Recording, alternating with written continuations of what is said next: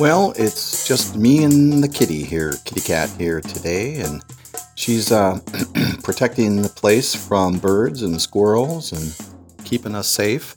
Um, and my girls are all away to either moved out or off to college or off helping family, so a good, all good things.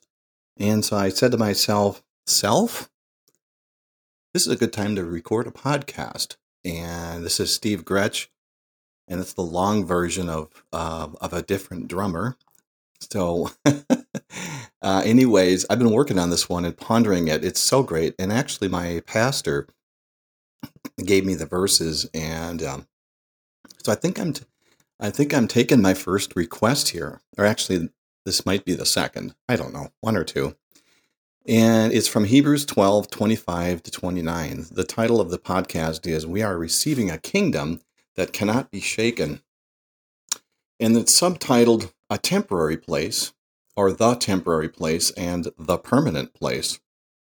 Hebrews 12, 25 to 29 says, See to it that you do not refuse him who speaks. If they do not escape when they refused him, who warned them on earth, how much less will we if we turn away from him who warns us from heaven? At that time his voice shook the earth, but now he has promised, Once more I will shake not only the earth, but also the heavens. The words once more indicate the removing of what can be shaken, that is, created things, so that what cannot be shaken may remain. Therefore, since we are receiving a kingdom that cannot be shaken, there's the promise, let us be thankful and so worship God acceptantly with reverence and awe, for our God is a consuming fire. So, um, in that rather long section of scripture, it's there's near and far. There was God shook the earth before, and He's going to shake it again. Um, so here we have our Creator, God, who spoke once to create the earth, spoke and will speak again to destroy it and shake it. Uh, there is a coming destruction in 2 Peter 3 10 through 11. Uh, it says, By the day, but the day of the Lord will come like a thief. The heavens will disappear with a roar. The elements will be destroyed by fire, and the earth and everything done in it will be laid bare. Since everything will be destroyed in this way, what kind of people ought you to be? You ought to live holy and godly lives. So, looking back at our verse for today, Hebrews, in Hebrews, I can see that there is the near and the far, and our Creator speaks to create, although it doesn't say that in there, but he's, he's going to, he speaks to destroy and to shake the, uh, the earth, and that's in the future. But it says also to be thankful and to worship God. And so I'm thinking, um, let's not be preoccupied with what is seen. I, I, I, you know, I tend to be preoccupied with the seen and the things that are going to be shaken and be destroyed. And so, uh, Second Peter says, "What kind of people ought we to be? Live, and we're to live holy and godly lives." The unseen Father you know he is he is best. He is um, he knows um, and he's made promises. And in matthew 6 6 it says when you pray go into your room close the door and pray to your father who is unseen. Then your father who sees what is done in secret will reward you. So let's i just i need to remember that to pray go into my closet they don't have many closets in this house. I'm I'm not sure why. It just didn't. Um, but and it'd actually be pretty small spaces. But go go in my closet and pray. And the father's the father hears us, and he he um he hears us, and he knows.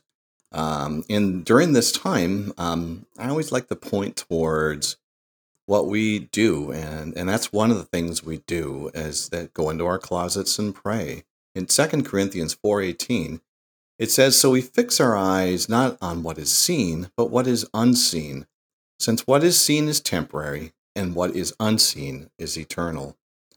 And there it is. Uh, it's hard for us to do. We, um, I mean, my whole life has been here. I don't, I know nothing else. but the unseen is the te- is the permanent. So we have the the temporary, what is seen, and what is permanent, what is what is unseen. So I always like, you know, I've been bringing out the means of grace, and that's what our church talks about. It's in Acts two forty two.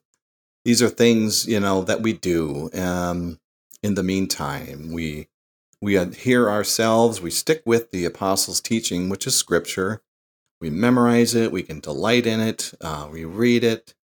Uh, we have fellowship with each other. We pray, um, and we have the breaking of bread.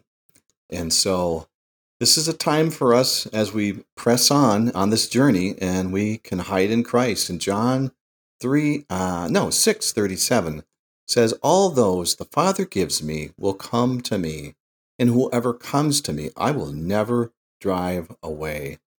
Isn't that great to know? So that the Lord is planning on shaking this place. He already shook it once. He's going to shake it again. And he is his he says to come to him and he has that he has safety for us. Uh, we come to Him, and He is a safe place. I like to kind of point out that there are glimpses of this unseen permanent place in 2 Corinthians 12, 2 through 4. Um, it says, I know a man in Christ who 14 years ago was caught up to the third heaven. Whether it was in the body or out of the body, I do not know. God knows. And I know that this man, whether in the body or apart from the body, I do not know. But God knows. Isn't that great? It doesn't matter. God knows. was caught up to paradise and heard inexpressible things, things that no one is permitted to tell. Paul had to, you know, I've said this before, put your pencil down, sir. He's, uh, he wasn't allowed to tell. Um, but that place is the permanent place. And the believers, it's the believer's inheritance. I love this. 2 Peter 1 11 says, And you will receive a rich welcome into the eternal kingdom of our Lord and Savior, Jesus Christ. There it is, the eternal kingdom. Uh, I, I look forward to that. That's what I want, and I'm sure you, the listener, do too. That rich welcome into the eternal kingdom, this permanent place that will not be shaken. Uh, I love I love Isaiah 6, 1 through 5. This is our king's dwelling. In the year that King Uzziah, Uzziah died, I saw the Lord high and exalted, seated on a throne, and the train of his robe filled the temple. Above him were seraphim, each with six wings, and with two wings they covered their faces, with two they covered their feet, and with two they were flying, and they were calling to one another, Holy, Holy, holy is the Lord Almighty. The whole earth is full of his glory. At that, at that, uh, sorry, at that sound of their voices, the doorposts and the thresholds shook. There we go again. And the temple was filled with smoke. Woe to me, I cried. I am ruined, for I am a man of unclean lips, and I live among a people of unclean lips. And my eyes have seen the King, the Lord Almighty. Isaiah knew, he knew he was uh, he was in trouble, and um, because he saw the king, um, there was a time there was in that time, and there was a time to see the king and not to see the king, and so he knew he was in trouble, but his sins were atoned for, and the Lord took care of that. Uh, so we have the we have the I, I kind of wanted to point out where this place where we're we're so used to this place, the seen is the completely opposite of that place, the, the permanent place. In Psalm 46, which I just love this psalm, 1 through 5 says, God is our refuge and strength, an ever present help in trouble. Therefore, we will not fear, though the earth give away and the mountains fall into the heart of the sea, though its waters roar and the foam and the mountains quake with their surging. This is this is the good part. There is a river whose streams make glad the city of God, the holy place where the Most High dwells. God is within her. She will not fail. God will help her at the break of day. So there we have it, the permanent place of where God, the Lord Jesus Christ dwells. It's a safe place. It's a permanent place. There's no zip code there. There's no um, there's, it's not on any map. You can't find it. Um, and it's the place that will not be shaken. Christ is the safe place. You know, my wife pointed out, and um, she said that he absorbed the wrath. The Lord Jesus Christ, and I'm glad she pointed that out uh, because Christ came, absorbed the wrath on our behalf in our place, and made it and made it so we could go to that permanent place, the place that will not be shaken. 2 Peter 3 13 says, Nevertheless, we, according to his promise, look for a new heavens and a new earth, where, wherein dwelleth righteousness. This is the believer's inheritance. It's the permanent place with our King Jesus. Praise him for his promises of the indestructible and everlasting place of which Christ has done. He's made this available. It's the believer's destination. Uh, okay, well, I'm going to leave with another glimpse of that permanent place. It's found in Daniel 7 9 through 10.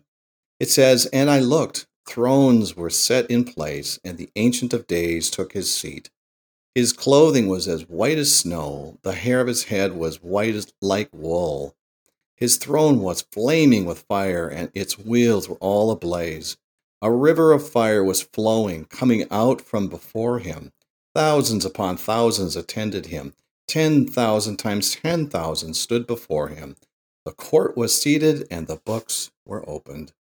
We know that as believers, uh, we uh, the Lord provided a place for for us, and He has provided a way through His Son Jesus Christ to the permanent place, the promise that it won't be shaken.